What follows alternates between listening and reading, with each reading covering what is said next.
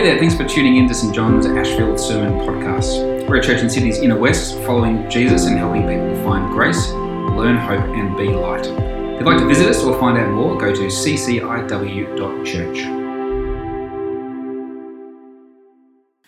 Tonight's um, first reading comes from Psalm 119, starting at verse 105.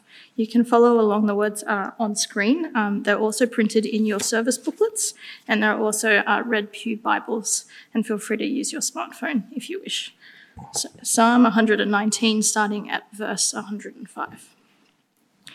Your word is a lamp to my feet and a light to my path. I have sworn an oath and confirmed it to observe your righteous ordinances. I am severely afflicted. Give me life, O Lord, according to your word. Accept my offerings of praise, O Lord, and teach me your ordinances. I hold my life in my hand continually, but I do not forget your law. The wicked have laid a snare for me, but I do not stray from your precepts. Your decrees are my heritage forever, and they are the joy of my heart. I incline my heart to perform your statutes forever to the end. The next reading is from John 6. Uh, the service booklet says we're going to start at verse 60, but we're actually going to start at verse 52. So John 6 52. The Jews then disputed among themselves, saying, How can this man give us his flesh to eat? So Jesus said to them, Very truly I tell you, unless you eat the flesh of the Son of Man and drink his blood, you have no life in you. Those who eat my flesh and drink my blood have eternal life and I will raise them up on the last day. For my flesh is true food, and my blood is the is true drink. Those who eat my flesh and drink my blood abide in me, and I in them. Just as the living Father sent me, and I live because of the Father, so whoever eats me will live because of me. This is the bread that came down from heaven, not like that which your ancestors ate, and they died, but the one who eats this bread will live forever. He said these things while he was teaching in the synagogue at Capernaum. When many of his disciples heard it, they said, This teaching is difficult. Who can accept it? But Jesus, being aware that his disciples were complaining about it, said to them, Does this offend you? Then what if you were to see the Son of Man ascending to where he was before? It is the Spirit that gives life. The flesh is useless. The words that I have spoken to you are spirit and life. But among you there are some who do not believe. For Jesus knew from the first who were the ones that did not believe and who was the one that would betray him. And he said, For this reason I have told you that no one can come to me unless it is granted by the Father. Because of this, many of his disciples turned back and no longer went about with him. So Jesus asked the twelve, Do you also wish to go away? Simon Peter answered him, Lord, to whom can we go? You have the words of eternal life. We have come to believe and know you are the Holy One of God. Jesus answered them, Did I not choose you, the twelve? Yet one of you is a devil. He was speaking of Judas, son of Simon Iscariot, for he, the one of the twelve, was going to betray him. This is the word of the Lord. All right, before I say some things, uh, and I want to start as we unpack this passage from John this evening by telling you um, a bit of a story about when I first moved out of home. Uh, I moved out of home when I was uh, 20, when Sam was 11. I think that's right. Yeah, a long time ago. Uh, I was about 20. It was the beginning of my second year of uni, and I loved my first year of uni. It was such a great experience uh, in all kinds of ways. Uh, and a, a, formative experience. Uh, my uni experience was almost exclusively fantastic. It formed me as a person. It helped me grow up. Uh, it helped me grow spiritually as well, particularly as I uh, got involved with the Evangelical Union at Sydney Uni, the Christian students group uh, on campus there. I made heaps of friends. I spent all my time hanging around uni uh, instead of actually going to the classes I was meant to go to. I mostly hung around in the cafes and the bars talking to people more so than actually going to class, but hung around uni as much as I could. And so I thought, second year uni, I just want to be there as much as I can. Uh, and so uh, I decided to move uh, out of home, um, which at the time was about a three hour trip door to door from uni anyway, so it was probably a good time to move up to Sydney anyway. Uh, I'd made all these friends, uh, as I mentioned, uh, in the Evangelical Union particularly, friends who weren't just great people with interesting thoughts, studying interesting things, but also people who just really loved Jesus. They were on for Jesus. We were doing ministry together for Jesus on campus, trying to uh, reach out to the campus around us to tell them how great Jesus is, to invite them to put their own trust in him as well. And so when I decided to move out of home, it made sense to live with some of those fantastic people uh, who I'd met in that context. And so I moved out uh, with uh, two women who are student leaders uh, with me in the ministry on campus, uh, who are also looking to move out of home. Uh, and we'd just been involved in heaps of stuff together on campus. and so it kind of made sense for our life to come together in this kind of way as well. And we had this awesome share house with people from uni and, and beyond in and out all the time. And it was a, it was a great time. It only lasted a year, though, actually less than a year. And part of the reason that my first ever share house didn't last very long is that by the time I'd moved out, less than a year after moving in, neither of these two women who I had worked together on campus with in Christian ministry were Christians anymore. They'd both walked away from their faith. Uh, my time at uni was brilliant and full of joy, and I really do mean it when I say I have almost exclusively great memories of my time of that period of my life. But at the same time, my time at uni began to teach me some of the hardships of the Christian life, some of the sorrows that come with following Jesus. Because the fact of the matter is that the longer you follow Jesus, the more and more you will see people who you know who have stopped following Jesus. Uh, perhaps your parents, perhaps siblings, uh, perhaps friends of yours. Almost all of you will know someone who you once stood shoulder to shoulder with singing the praises of the Lord Jesus, but who now has no interest in Jesus and is maybe even hostile to him. If you're anything like me, uh, then those moments raise real, deep, and difficult questions for us. How did this happen? How? How did this happen? What does it say about the faith that seemed to be so vibrant in that person that, that all of a sudden they can just decide to walk away from it? Perhaps the most disturbing question that it raised for me back then, and has probably raised for many of you as well, is this uh, will the same thing happen to me? Will, will I be like that? Will I be like one of those people? Will I become just like them? In the passage that we've read from John's Gospel today, we encounter uh, that kind of experience. There are people who've been following Jesus. They're called his disciples. They've been walking with him, learning from him, following him around. And all of a sudden, they turn and walk away. And when they do, Jesus puts a question to those who are still there with him, to the 12. And it's a question you can kind of hear Jesus asking you, asking us, when we have those moments as well of seeing people walk away from him. Here's his question to them and to us. Verse 67. So Jesus asked the 12, Do you also wish to go away?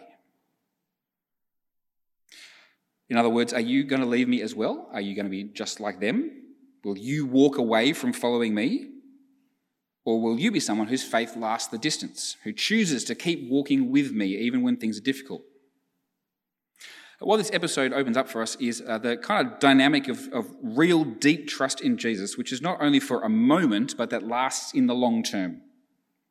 Uh, and so it asks us to uh, ask of ourselves the kinds of questions like what kind of things might tempt us away from Jesus, and, and what, on the other hand, might help us to keep on choosing him. And so, to unpack uh, what, it make, uh, what it, that means for trust in Jesus, uh, trust that will actually last in the long term, uh, we're going to look at two other questions that are asked in this passage one from Jesus and uh, the other from Simon Peter. Uh, that first question that we hear from Jesus is Does this offend you? The second question on the lips of Simon Peter is To whom can we go? Those questions uh, help us to do the two things that we actually need in order to foster the kind of trust that's going to go the distance. Firstly, to diagnose the problem at the heart of our own unbelief. And secondly, to understand the lasting nature of belief that actually will go the distance. What is that? What does it look like? How does it function? And so those are going to be our two points this evening. Firstly, diagnosing our unbelief, and secondly, the nature of lasting belief. Point one diagnosing our unbelief.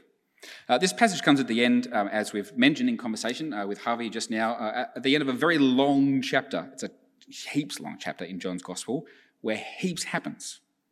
Uh, Jesus begins by performing an astonishing miracle and then enters into a lengthy, kind of heady, lofty, sometimes confusing conversation with the crowd who are following him around and with some of the Jewish leaders. So, first, Jesus feeds 5,000 people using five loaves of bread and two fish brought along by a young boy. And the crowd have some questions. I think I would have some questions too if I'd seen that happen, don't you? Uh, Jesus tells them in response to their questions that actually that's not the kind of food they really need. They need not food that perishes, but food that gives life eternal. And he says to them, I am that bread. I am the bread of life that's come down from heaven. And if you want to have that life that I offer, life in the age to come, the life that lasts, you need to eat my flesh and drink my blood. Uh, the Jews who are there can't, can't comprehend what Jesus is saying. It sounds like total nonsense to them. And even Jesus' own disciples, who know him much better, are now starting to feel pretty skeptical. And so we pick up in verse 60. When many of Jesus' disciples heard it, they said, This teaching is difficult. Who can accept it? Uh, the Greek word translated difficult uh, there doesn't, doesn't actually mean hard to understand. Uh, the problem isn't that the disciples don't know what Jesus means, though I have no doubt they didn't fully grasp at the time everything that Jesus meant by the things he was saying. It doesn't mean that they didn't understand what he meant. Uh, what it means is that it's hard to accept. This teaching is hard to accept, it's hard to swallow. One commentator, uh, Tom Wright, puts it like this He writes, This new teaching was difficult in the sense that it was demanding not just to get your mind around it, but also to get your heart and soul into it. Jesus knows that this is the case, of course, and so he asks them a question. A question for them to ask them what was going on in their own hearts, and a question as well to us that helps us to diagnose our own moments of unbelief. Verse 61. But Jesus, being aware that his disciples were complaining about it, said to them, Does this offend you? Now, why exactly would this difficult teaching be offensive to Jesus' own disciples? It's one thing to think that something's silly. It's one thing to think, no, nah, I don't, I don't think I really agree with that, but it's kind of harmless. To be offended by something kind of ratchets things up a few notches, doesn't it? Why exactly is this teaching offensive even to Jesus' own disciples? Uh, well, it's at least in part because when Jesus says, Unless you eat the flesh of the Son of Man and drink his blood, you have no life in you, what he means is, I have to be your food and drink. You see, just as we structure our days around our meals, we start with breakfast at the beginning of the day, we interrupt the day to have lunch in the middle, we, we wrap it up with dinner in the evening. So it has to be with Jesus. Our whole lives structured around Him if we want to have the life that He holds out to us. Jesus is for our souls what food and drink is for our bodies, and so our whole lives need to revolve around Him. Uh, another translator puts Jesus' question like this. In, in our translation, it's Does this offend you? Um, she suggests this translation Does this trip you up? There are lots of things about Jesus, of course, that might trip you up, and perhaps all the more the longer you've been following him. Uh, there's plenty in what Jesus says that might offend you and so cause you to stumble on the path of discipleship. Uh, what is it about Jesus, what he says, and what he does that offends you? There's a specific thing here for the disciples, but there might be other things for each of us. Uh, here are just some of the standard ones in our kind of culture. Maybe what trips you up uh, somewhat is what Jesus teaches about how to express your sexuality. Sex is for marriage, the union of a man and a woman, and the, the only holy expression of sexuality outside of that union is celibacy. I actually met someone once um, when I was doing some door knocking as part of a mission event who was very, very straight with me, actually. He just said, You know what? Jesus sounds pretty great. I think I want what he's offering, but I know that if I said yes to following him, I would need to make radical changes to my sex life, and I'm just not willing to do that. At least he was clear. He knew what offended him about Jesus, and he was acting on it. Maybe for you, uh, what Jesus teaches about sexuality is something that threatens to trip you up. Uh, or maybe it's the radical claims that Jesus makes about your money. Uh, here's a bit of advice for you. If you want to use your money to guarantee a secure and comfortable life, then whatever you do, don't read Luke's gospel. Don't do it. Because there's a bunch in Luke's gospel that, he, that, Luke the evangelist records for us about Jesus talking about our money. And to tell you what, he's going to undercut a lot of our assumptions about how we use our money in a place like the inner west of Sydney. Uh, Jesus says that uh, your money isn't yours. And he says that your money can't give you what you think and imagine it can give you. And he says, even more than that, that it even has the power so to capture your heart, that it will trap you and eventually consume you and lead you away from Jesus. You can't serve God and money. You've got to choose your master. If we really took uh, Jesus at his word about uh, how we use our wealth and our money, it's quite possible that our bank accounts and our lifestyles for, for many of us might look quite different. Maybe Jesus' radical claims about your money uh, threaten to trip you up. Or maybe it's what people often call the exclusivity of Jesus. Uh, later in John, Jesus will say those famous words I am the way, the truth, and the life, and no one comes to the Father except through me. Really? Jesus is the only way? What's that saying about all those people who seek to find God through other means? It's incredibly exclusive, isn't it? It can't, it can't possibly be the way that God actually wants things to be. In actuality, of course, Jesus' claim to be the only way is the most incredibly inclusive thing you could imagine. There is one way for everyone to come to God, no matter their background, no matter their station in life, no matter who they are or where they're from. Jesus is the way. For everyone, the only way is to walk Jesus' way, not our own way. Uh, and, you know, to let Jesus be the one that we come to in order to reach God, to let Jesus set the agenda for us like that, it's a thing that can trip a lot of people up.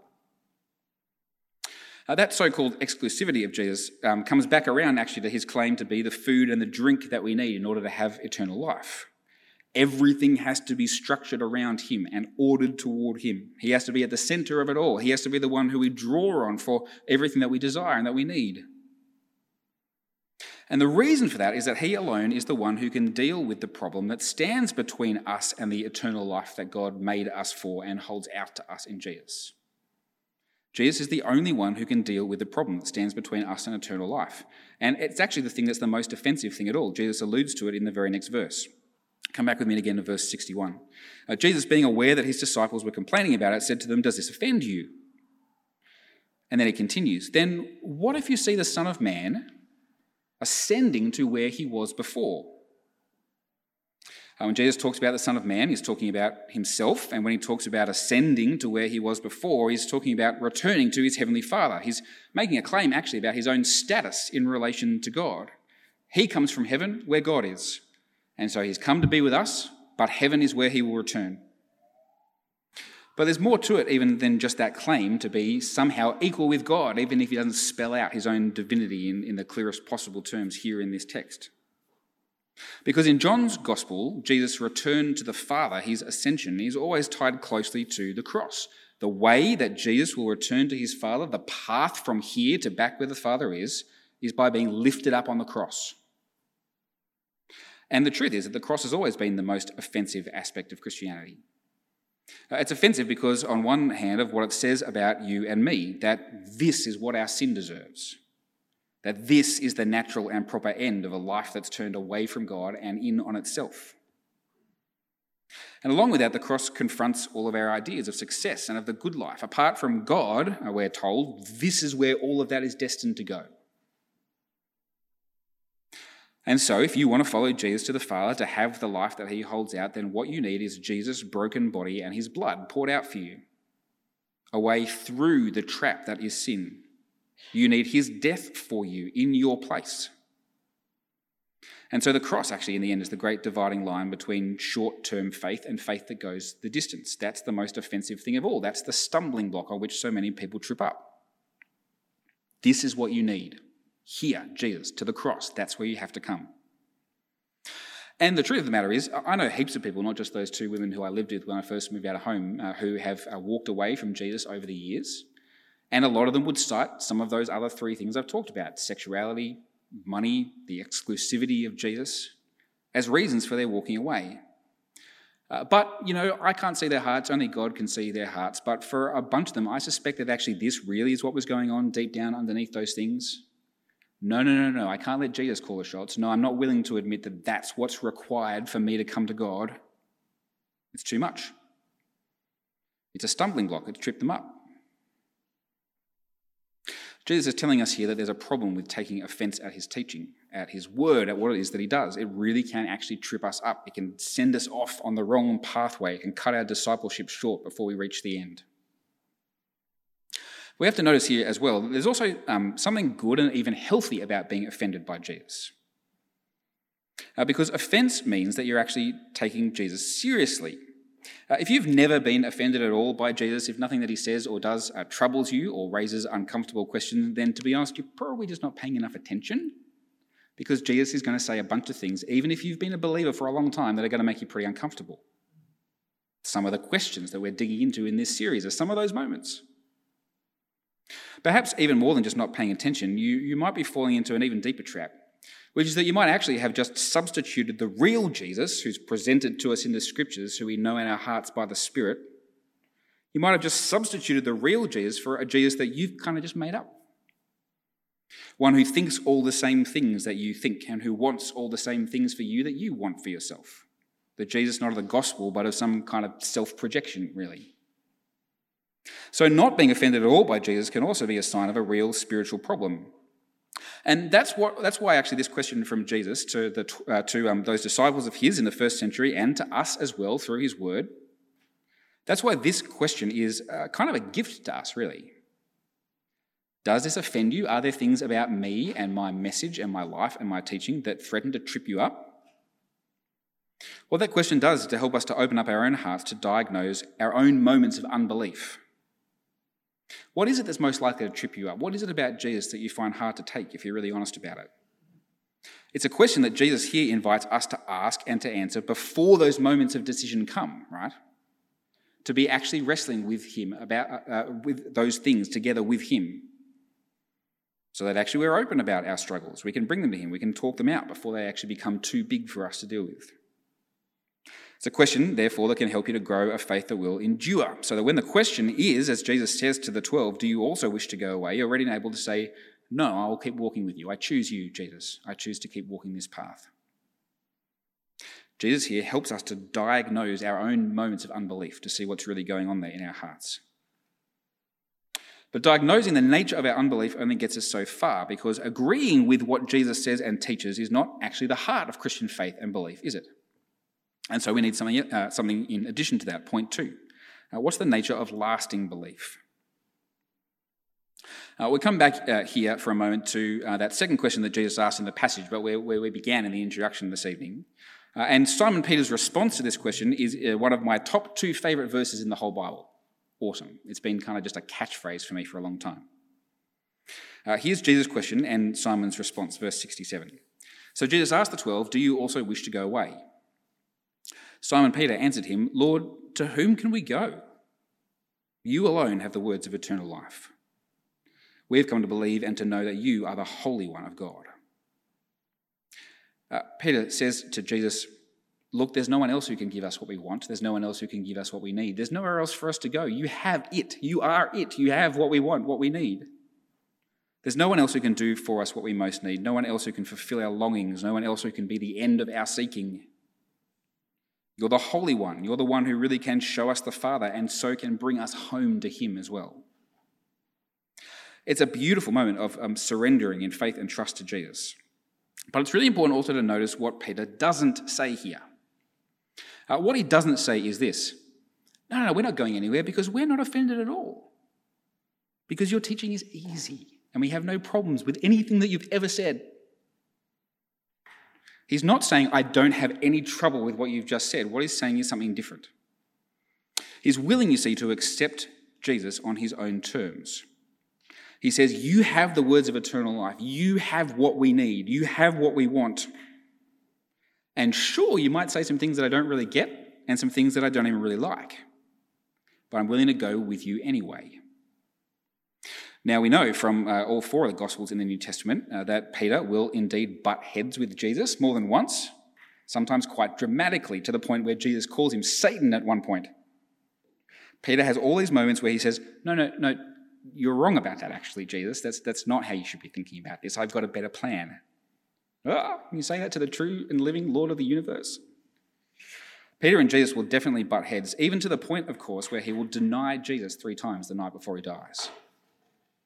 And yet, in the end, he chooses to continue to follow Jesus. And Jesus graciously, again and again, restores him and brings him back in.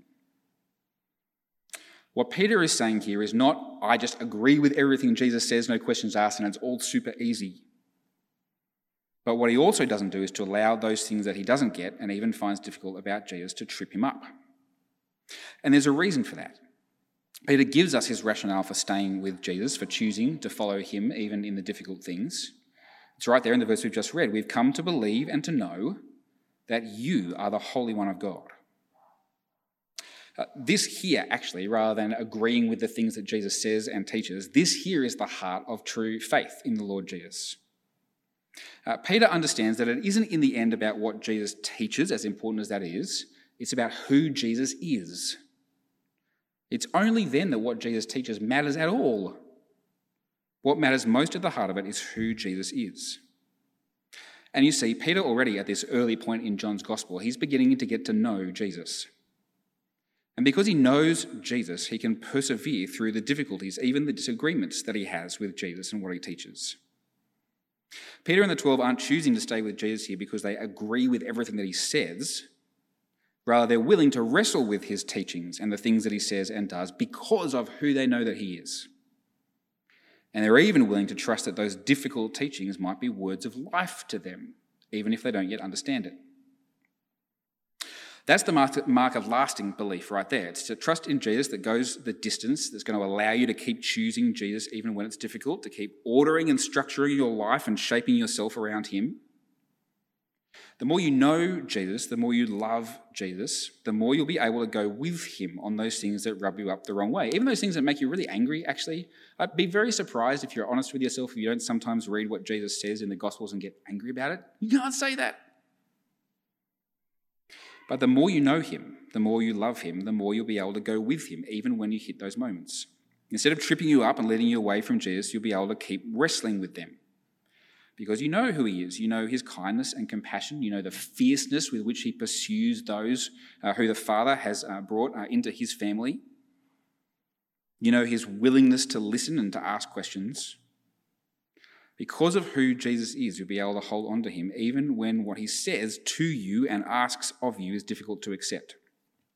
What does it look like to kind of actually live that out in practice? Um, firstly, it's going to mean asking a lot of questions. Uh, I hope this isn't the case at, at our church, but sometimes people, when they uh, live the Christian life, have this funny idea that, that in churches you're not really meant to ask questions.